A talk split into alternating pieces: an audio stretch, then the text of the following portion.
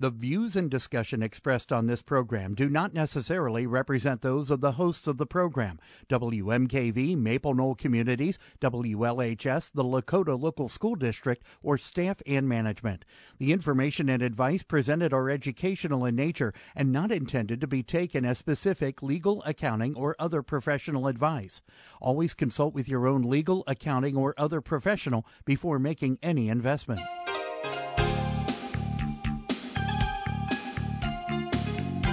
Welcome to Real Life Real Estate Investing, a show to help you gain financial freedom by investing in real estate. Brought to you by the Real Estate Investors Association of Cincinnati and the Ohio Real Estate Investors Association. You're listening to Real Life Real Estate Investing on WMKV, WLHS, and the Maple Knoll Radio Network. And now, your host, Vena Jones Cox. Good afternoon. I am Vena Jones Cox, and this is Real Life Real Estate Investing, where we work every week super hard to give you the information and inspiration you need to start or grow your own real estate investing business. The Real Estate Investors Association of Greater Cincinnati is holding its annual expo tomorrow night at the Great Wolf Lodge here in Cincinnati. They're expecting over 50 vendors and about 300 attendees for you to come and meet and network with. This uh, event is free and it is open to the public. If you'd like to RSVP and avoid the registration line, you can do that at cincinnatirea.com. That's cincinnatirea.com. My guest today has been in the real estate business since 1965.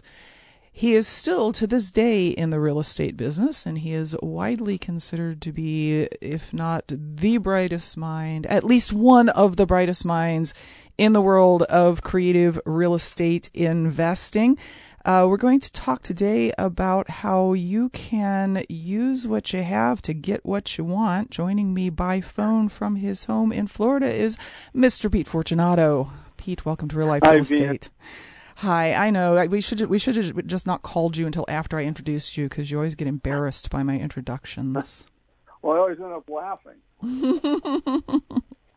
well, no one who knows you laughs. You have a you have a very unique approach to uh, the entire the entire kind of concept of how do people make deals in real estate and how does one how does one look at one's uh, sort of journey through the real estate investing business? And I wanted to give listeners a chance to uh, share in that vision today. And uh, I sort of want to I sort of want to uh, start out by by getting them to talk the same language that you do. Uh, a lot of folks have this kind of strange idea that someone's progress through the real estate investing business is is a strategic one. It's you know you start with wholesaling, and then when you've done a few of those deals, you do some retailing, and then you move up to landlording, and then maybe you buy some multifamilies, which would be your natural next step, and then end up somehow in the note business and that is that is not at all sort of how you view what that journey looks like. Can you can you can you tell us what what your vision of that is?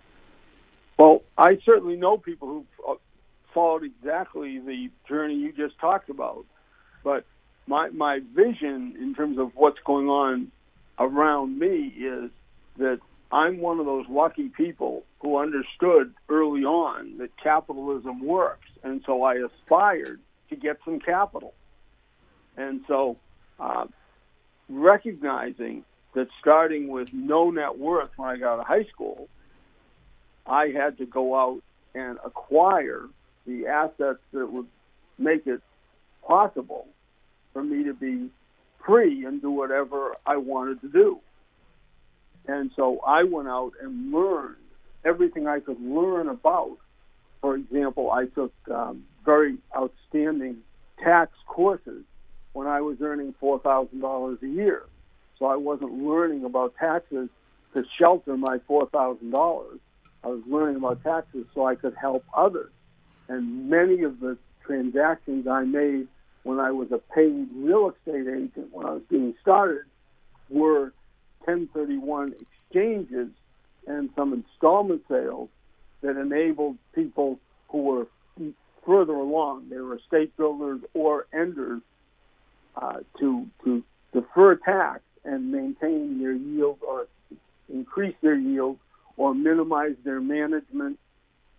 And so, in doing that, um, I was able to earn my position in some of the deals, get myself some equity, and um, go forward to finally uh, have enough income from the rentals that I acquired um, to to fund my lifestyle. Very good. We need to take a quick break. When we come back, we're going to talk to audience members who would like to ask Pete Fortunato a question at 877 772 9658. You can also send your questions to askvena at gmail.com. We'll be back right after this. Welcome back to Real Life Real Estate Investing. My guest today is the wonderful, incomparable, brilliant Pete Fortunato who is joining us by phone to talk about how we could maybe look at our real estate uh, journeys a little bit differently and look at how we can interact with people who are in other stages of their real estate journeys to everyone's benefit. Uh, now, Pete, as you know, one of my big interests in this whole topic is around uh, a project that we're launching at Cincinnati REIA and at CoRE to uh, try to make it easier for folks to understand how to interact and also uh, how to do it because it is it is an extremely common uh, complaint at REIA groups all over the country that new investors will say, well, these guys who are experienced, they don't want to give me the time of day. I ask them out to lunch and I offer to pay for it, and they they turn me down and they act like they act like I'm just bothering them and then of course the more advanced people will say man these new investors they they come up to me 10 times a meeting and they think a lunch at Wendy's is is like to pick my brain is like a big you know a big benefit to me can, can you talk about what's going on there like where, where is the disconnect uh, well, I think the disconnect is all around America because you got people who are jealous of one another as opposed to people who are truly capitalist, entrepreneurial, and want to build and understand that because I have something doesn't mean you have less. Um, when when when I took uh, Andy Phillips, who was a who was a dear friend who we lost last year, out for his birthday, uh, he and I went out to Taco Bell, got the senior drink for free, and we each got the 99 cent special, so it's a buck 98 for the two of us to go out. So it's not about how grand the meal is. It's about scheming together for the betterment of both of us. Uh, and again and again and again, we build our estate, get enough assets so that we can have freedom.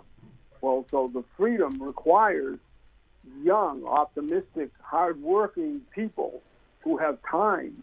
And again and again and again, those friends of mine who are enders, meaning they have enough assets, have looked to younger people getting started as managers who are hired for the management or who did a sandwich lease for the management or did a lease option. Um, I have a very dear friend who, when he got into his 80s, now we have meetings here where I live in Florida that are commonly uh, 20 to 70 people uh, from all walks of the entrepreneurial and capitalist world. I mean, there are people that are looking to get a job painting. There are realtors trying to sell you properties at retail. There are lenders looking to lend money. But all of us bring something to that room that make it that, that help us.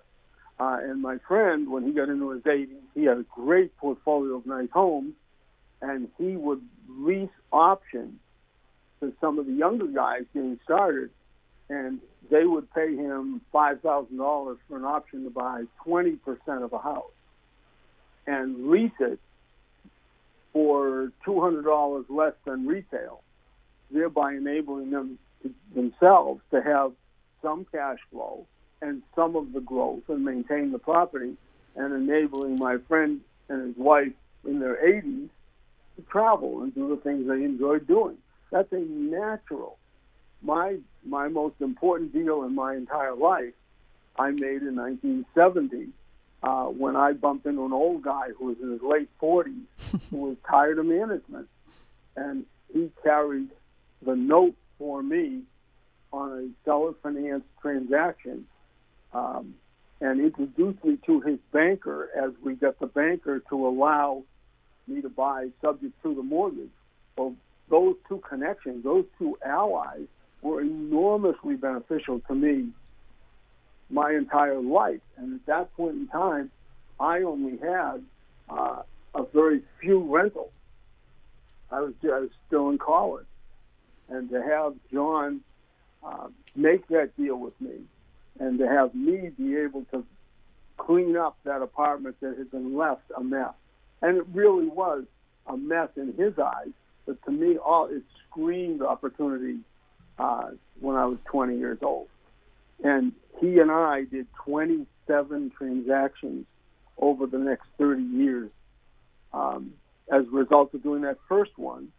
And each of us benefited by the other's activity and caring for one another. The uh, people he referred me to were yet another uh, benefit for me. Um, I, I've worked hard on my Roth IRA because I want the, the tax shelter that the Roth IRA allows.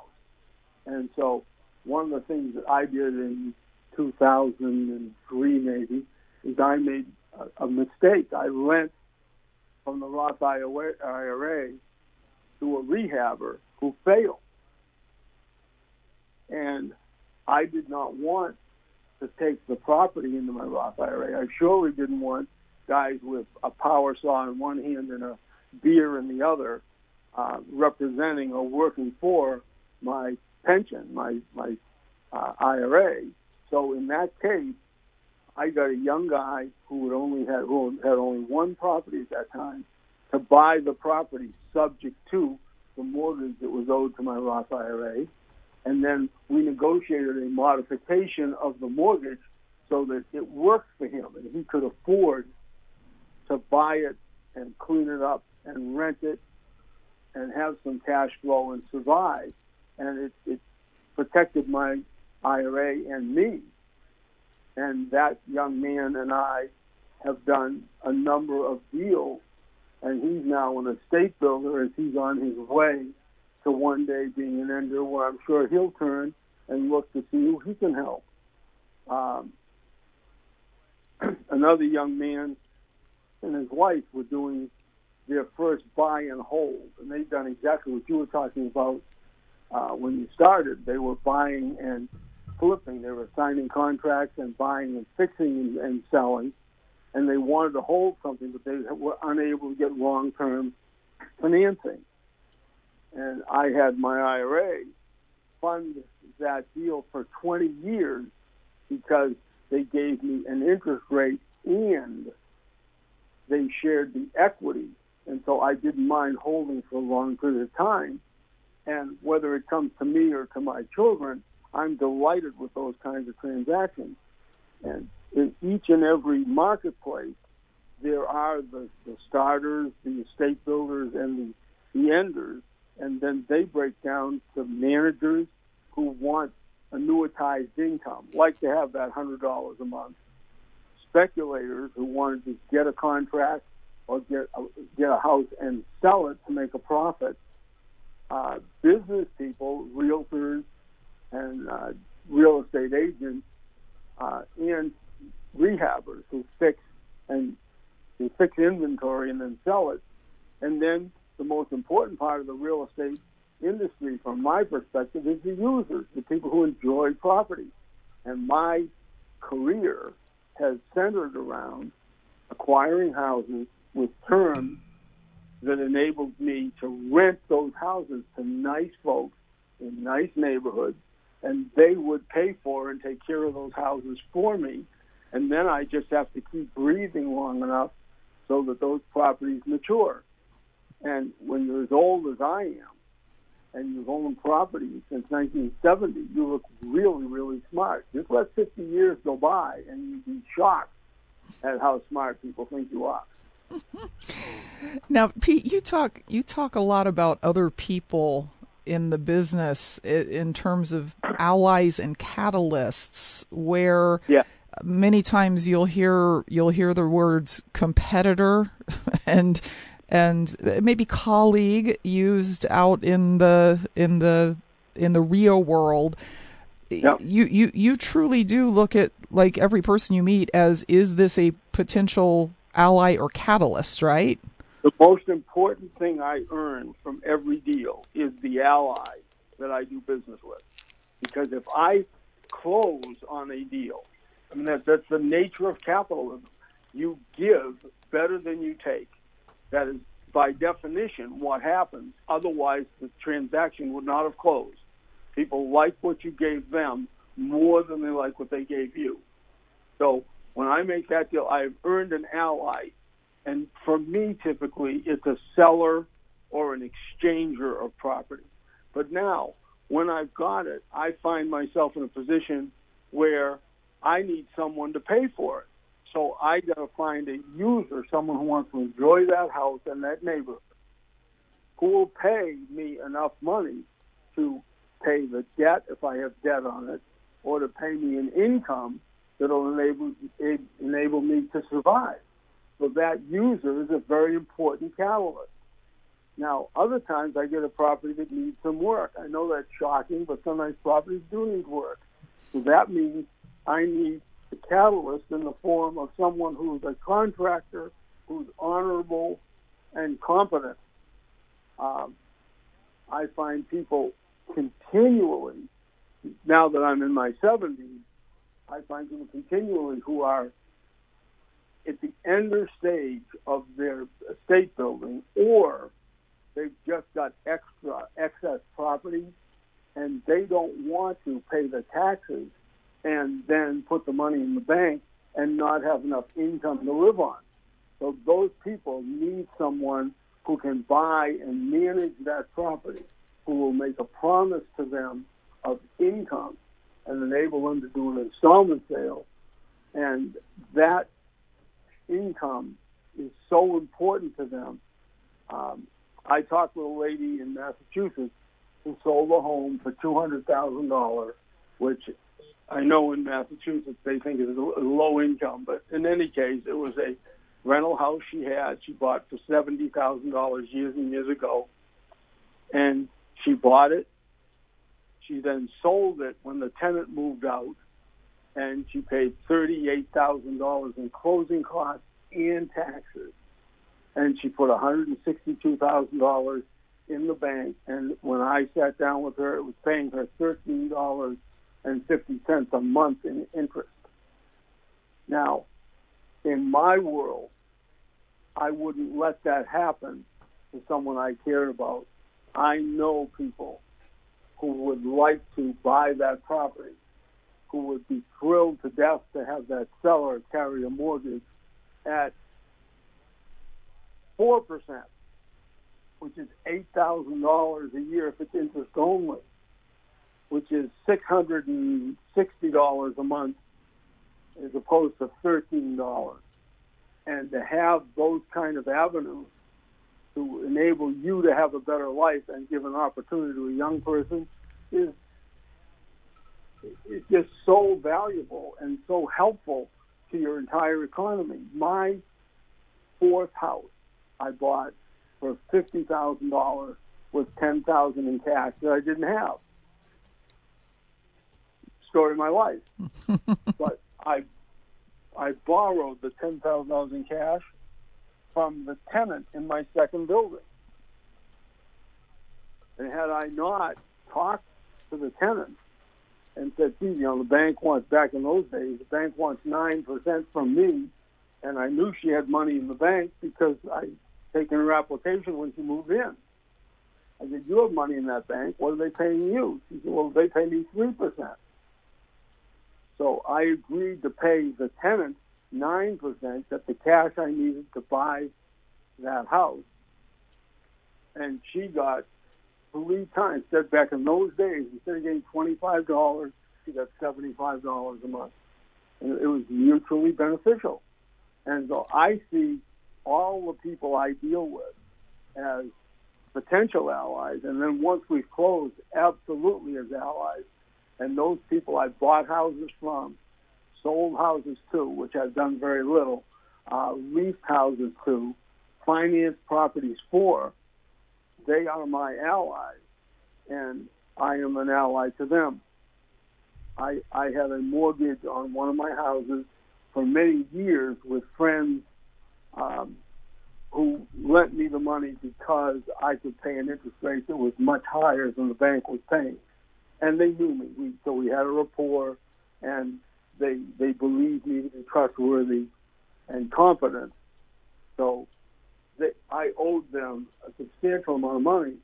And uh, last, two years ago, uh, the family called me and said the father, who was my friend, uh, was going into the hospital, and it was uh, ser- they were concerned, and they asked, could I pay them back?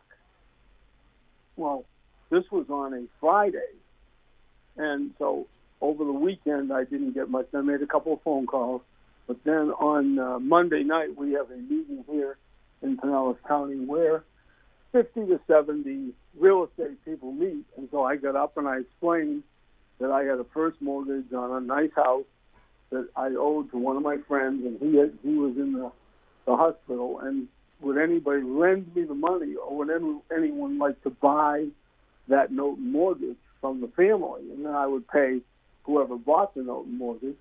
And three people at the meeting said, "Yeah, we'd like to either lend you the money or buy the note mortgage." And one of them had a Roth IRA, and so I was delighted to have my friend's note sold to my other friend's Roth IRA. And so I no longer paid Mark. I was now paying uh, Bob's IRA. And those are the kind of things that happen when you spend your life talking to people and asking, how can I be helpful? I'd like to see if I can be helpful. There's nothing threatening about that.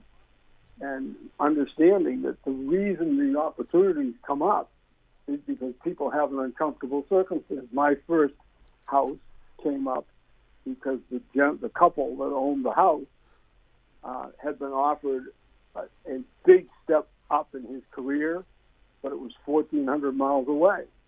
So the house, which didn't change in value if you had an appraisal go by, an appraiser go by, changed big time in value to them because a house that's 1,400 miles away from your job is very, very useless for him. And so it became an anchor instead of becoming a, a wonderful asset.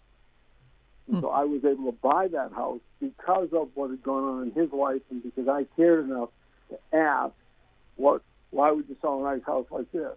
I cared enough to ask the year before if he discovered an excess house, would he give me a call? And so I really am somebody who goes out and solicits help, and I try to return that by helping every chance I get. Mm-hmm. Mm-hmm. Very, very, very good. And Pete, we've got a we've got some questions backing up here in the email box, but uh, before we get to them, we need to take a quick break. If you have questions about working with other people, how to approach them, what you have to offer, especially if you're a new investor, you can give us a call at uh, 877 772 9658 or send an email to askvena at gmail.com. Welcome back to Real Life Real Estate Investing. I'm your host, Vena Jones Cox. My guest today is Mr. Pete Fortunato, a guy that, if you don't know him, you should. And I would be remiss if I neglected to mention that Pete is going to be the featured speaker at the April 4th Real Estate Investors Association of Greater Cincinnati meeting, uh, where his topic is Wealth is a Team team is no wait wealth building is a team sport. I keep messing that up. It's not wealth is a team building sport. It's wealth building is a team sport.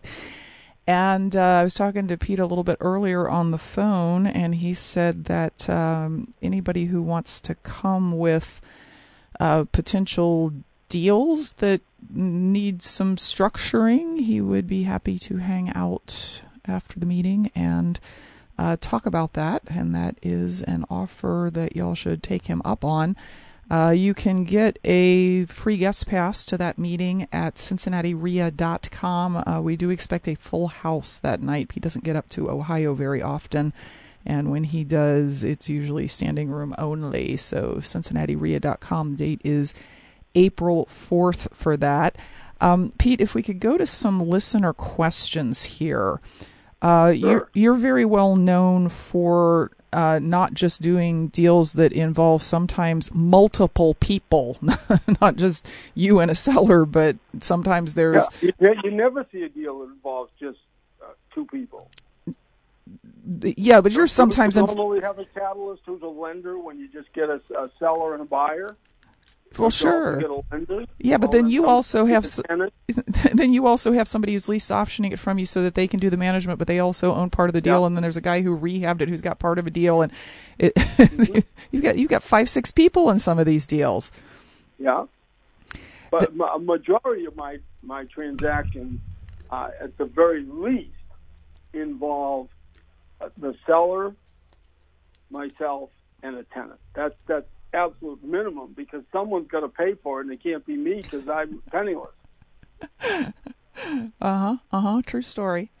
Uh, you're you're also you're also well known for um, doing doing deals without uh, benefit of institutional lenders. And I think that this question is probably from someone who's aware of that. This is Kevin in Columbus. He says, how does Pete go about completing the paperwork on his creative deals? Does he have a lawyer and title company on retainer and speed dial? Does he just draft the docs by hand and then give them to the recorder's office? Creative deals don't lend themselves to standard template documents, so how does he make sure that they are properly legally recorded, drafted, and that the other party doesn't back out? Uh, well, okay. First thing, deals are built from uh, from a rapport, and the agreement we reach is the contract. Once we've reached an agreement as to what's in it for them and what's in it for me and what we're going to do, I then draft the written contract, which is absolutely not enforceable.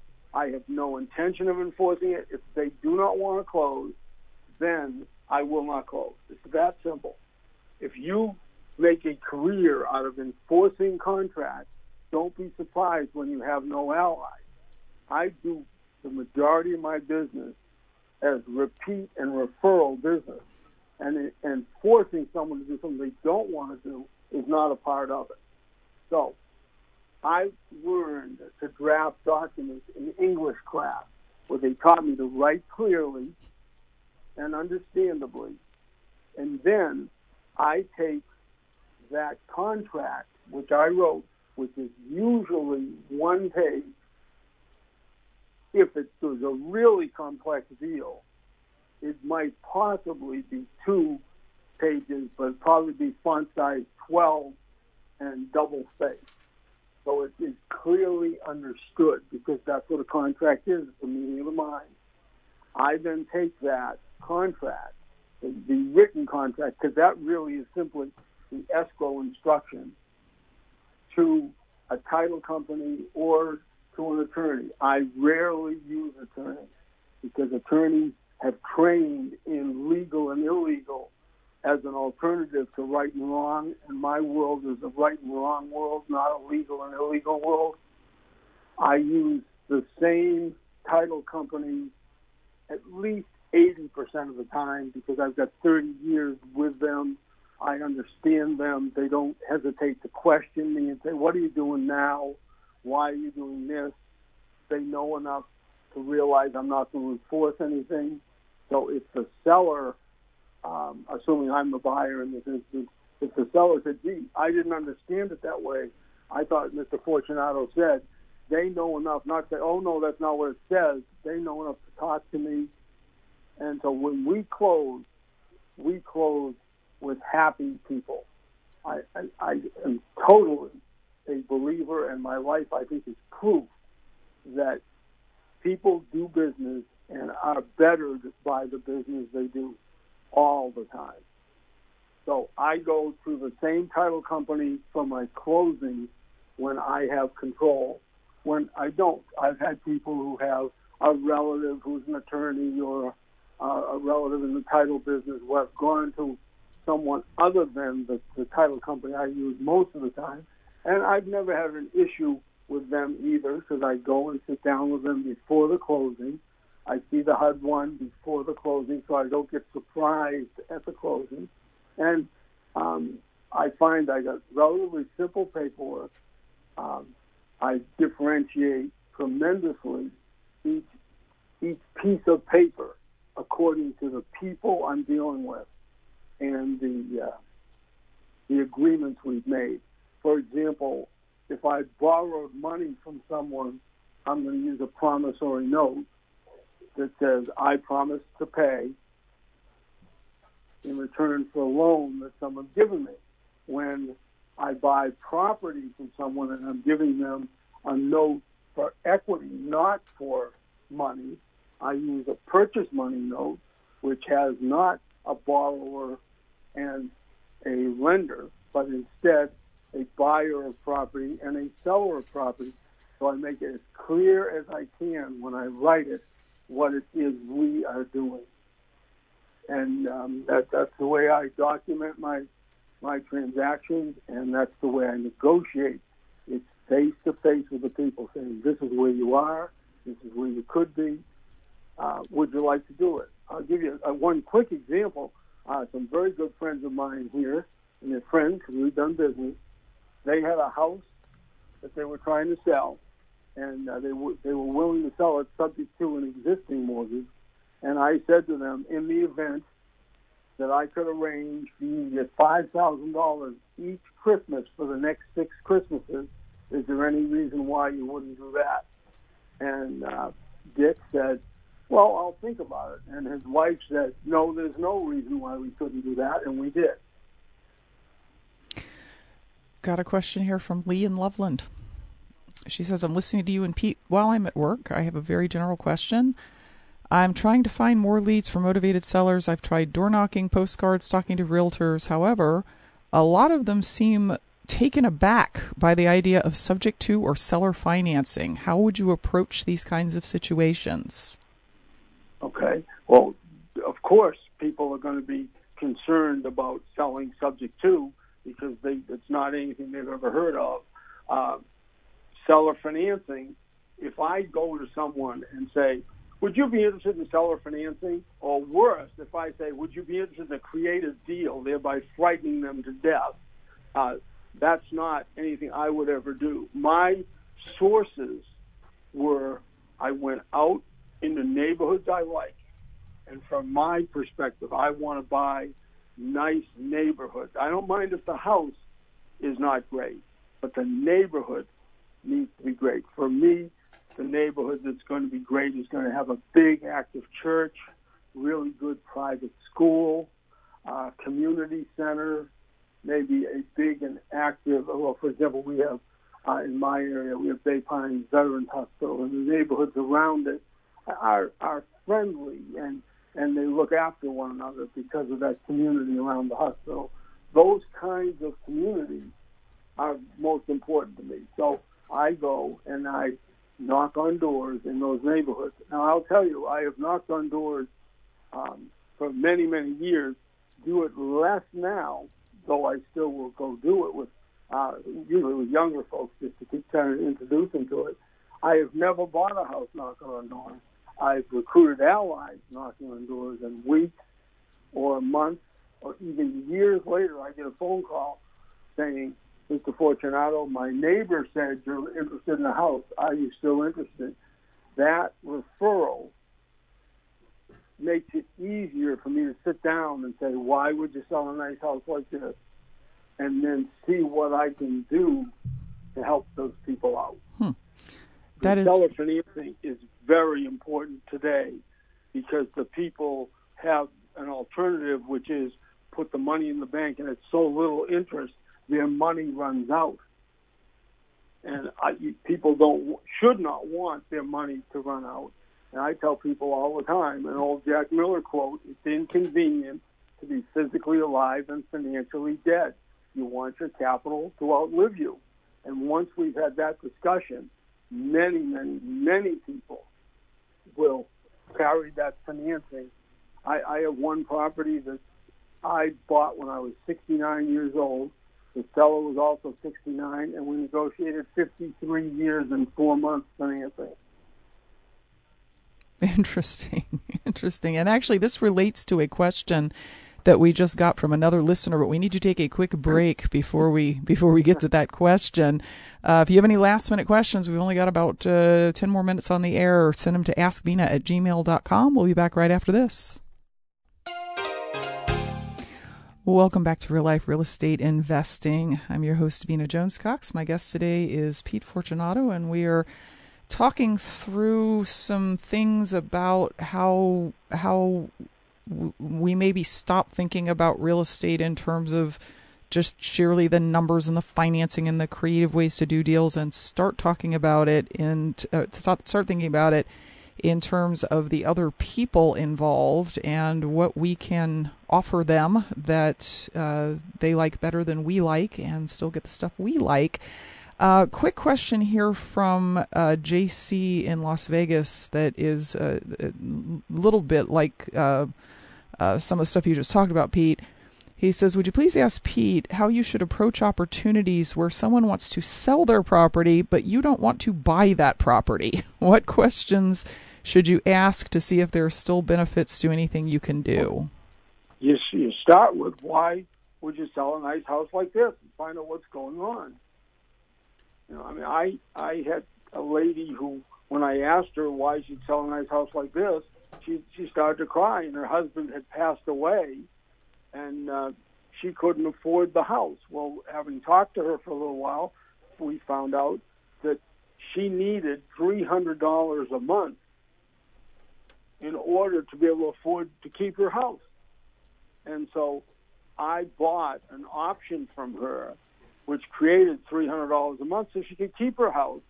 And I agreed she we agreed that I had the right to buy it in five years so she could let her kids finish school in that in the house they'd grown up in. So I didn't buy the house, but there was still profit there. Um, I had, or there was potential profit there.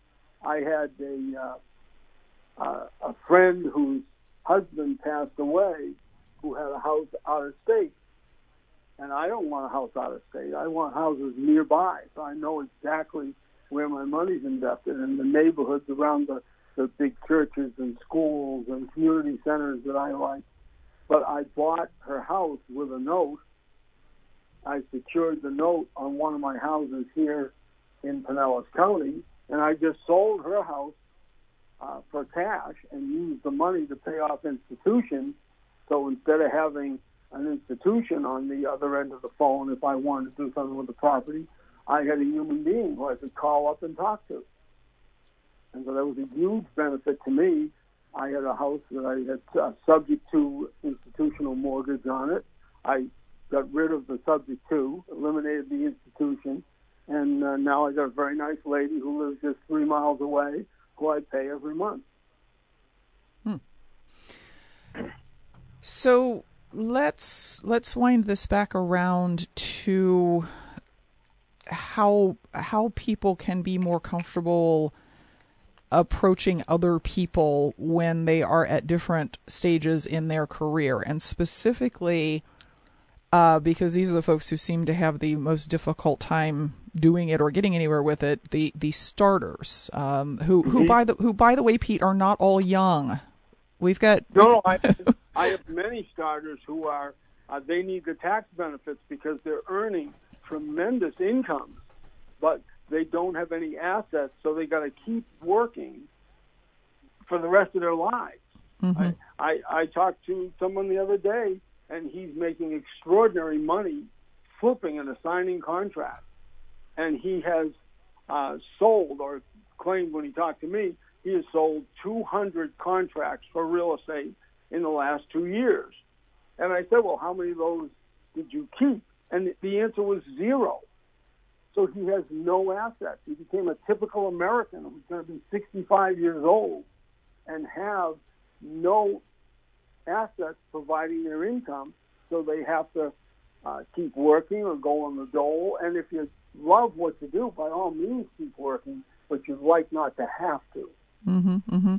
So, so a typical starter, what they mm-hmm. want is for experienced folks to uh, share their knowledge, share their connections, share their money, well, ideally. What I, I find is the, the best place for a starter to start is with management, because the enders who have assets want free time. That's why they got the assets.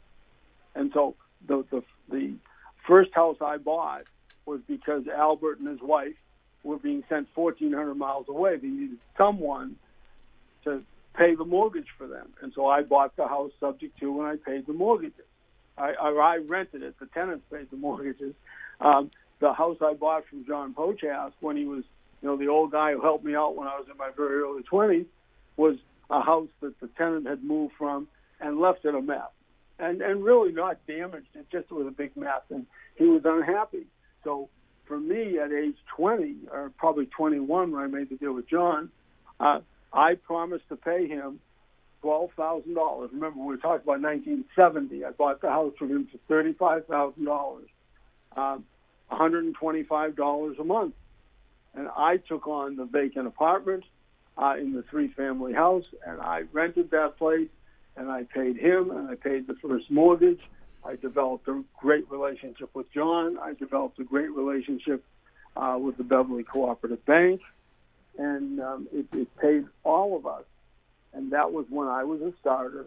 But management is probably the easiest, the best currency that a starter can use. Mm-hmm. Uh, we we did a deal with an older gentleman who had a house here on the beach, I mean a saltwater front house that he and his wife in their retirement had tried to manage, and they had had 16 turnovers in 10 years.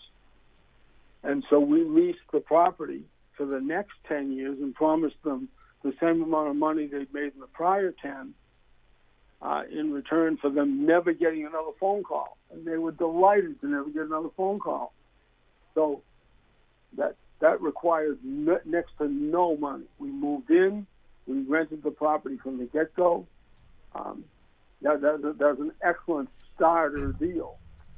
What what other sorts of um, of value do start because uh, they they have a uh, starters sometimes have a hard time conceiving of what they could possibly have that an estate builder or an ender could want? Well, when I was a starter, and I, I was a starter with zero. You know, I, I graduated from high school. I had no assets. I used to show real estate in the car I borrowed from my dad. But I took courses every minute, and my ability to structure a tax deferred exchange won me some equity, made me some profit, got me some benefits in a deal. My ability to talk about an installment sale and how valuable that is to certain people, that tax knowledge enabled me to buy properties with seller financing. And no matter where I go in the country, I hear that nonsense about, oh, you can't do that here. And I've done it and enabled people, and talked with people, and seen it done in every part of the country. And in every part of the country, people would rather get more than less. Mm-hmm. Uh, the, the, the tax training uh, paid big dividends for me. Mm-hmm. Once you get to the point where you have relationships with other people, then when you get a call and they say, um, I, I want to sell, I'm having a problem with something, your response is, I'd like to see if I can help. And then try being quiet and listening and see what's going on because you're never going to find a good deal. There are not good deals out there in the real world. There are opportunities in the real world. It's your job to construct a good deal, and you don't know what it is.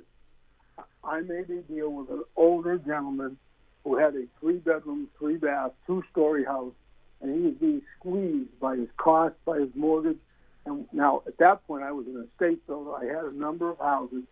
I traded him my three cheapest little houses. he then moved into one of those houses and had two rents coming in. Instead of having a big house that he had to maintain and pay for, he had two tenants paying about 80% of his cost. Now, if I were just starting, see, I delivered my houses, but if you were a starter and you could put that deal together, there are a lot of estate builders who'd be delighted to put the three houses up to hmm. get the nice house. And as a starter, you could then lease or lease option the houses because both sides of that deal won't want to do the or won't be dying to do the management. And that management is an opportunity for the starter to get into the game. Very good. Pete, we are unfortunately out of time. We are very much looking forward, though, to seeing you here in Cincinnati on April the 4th, where you'll have an hour and a half on a whiteboard and time to draw out deals. And um, I know folks will get a lot of value by coming out to see you. So I, I'm very much looking forward to it, and I'll be fresh off of uh, a birthday party for my four-year-old granddaughter, and so I'll I'll try to get a little bit of rest before I come and take on your crowd. Very good, thank you, Pete. Uh, more information about Pete's appearance here in Cincinnati and a free guest pass at cincinnatireia.com. We'll be back next week with more information to put you on the path to financial independence through real estate investing. Until then, happy investing.